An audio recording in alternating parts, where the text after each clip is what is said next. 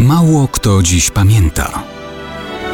Datownik historyczny prezentuje Maciej Korkuć.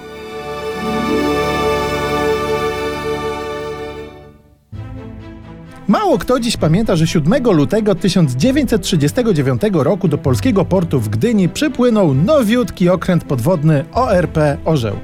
Okręt, który przeszedł do legendy polskiej floty wojennej. Polska chciała mieć zabezpieczone morskie szlaki komunikacyjne z zachodnimi sojusznikami na wypadek wojny. Zaplanowano na początek budowę dwóch nowych okrętów podwodnych, które powiększą dotychczasową flotę.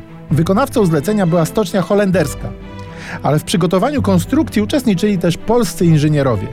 Nasz własny przemysł pozwalający na budowę okrętów podwodnych miał być w gotowości dopiero za kilka lat, w roku 1945.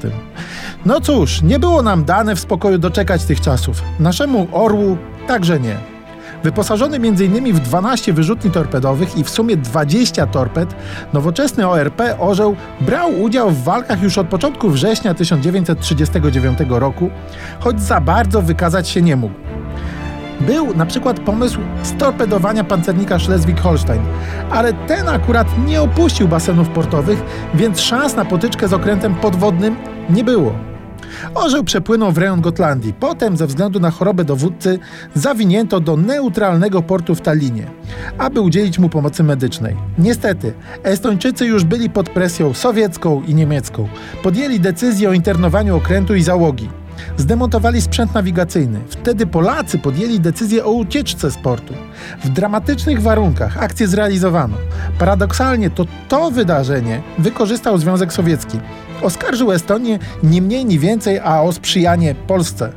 To było fałszywe z gruntu uzasadnienie żądania wobec Estonii w sprawie założenia tam sowieckich baz wojskowych.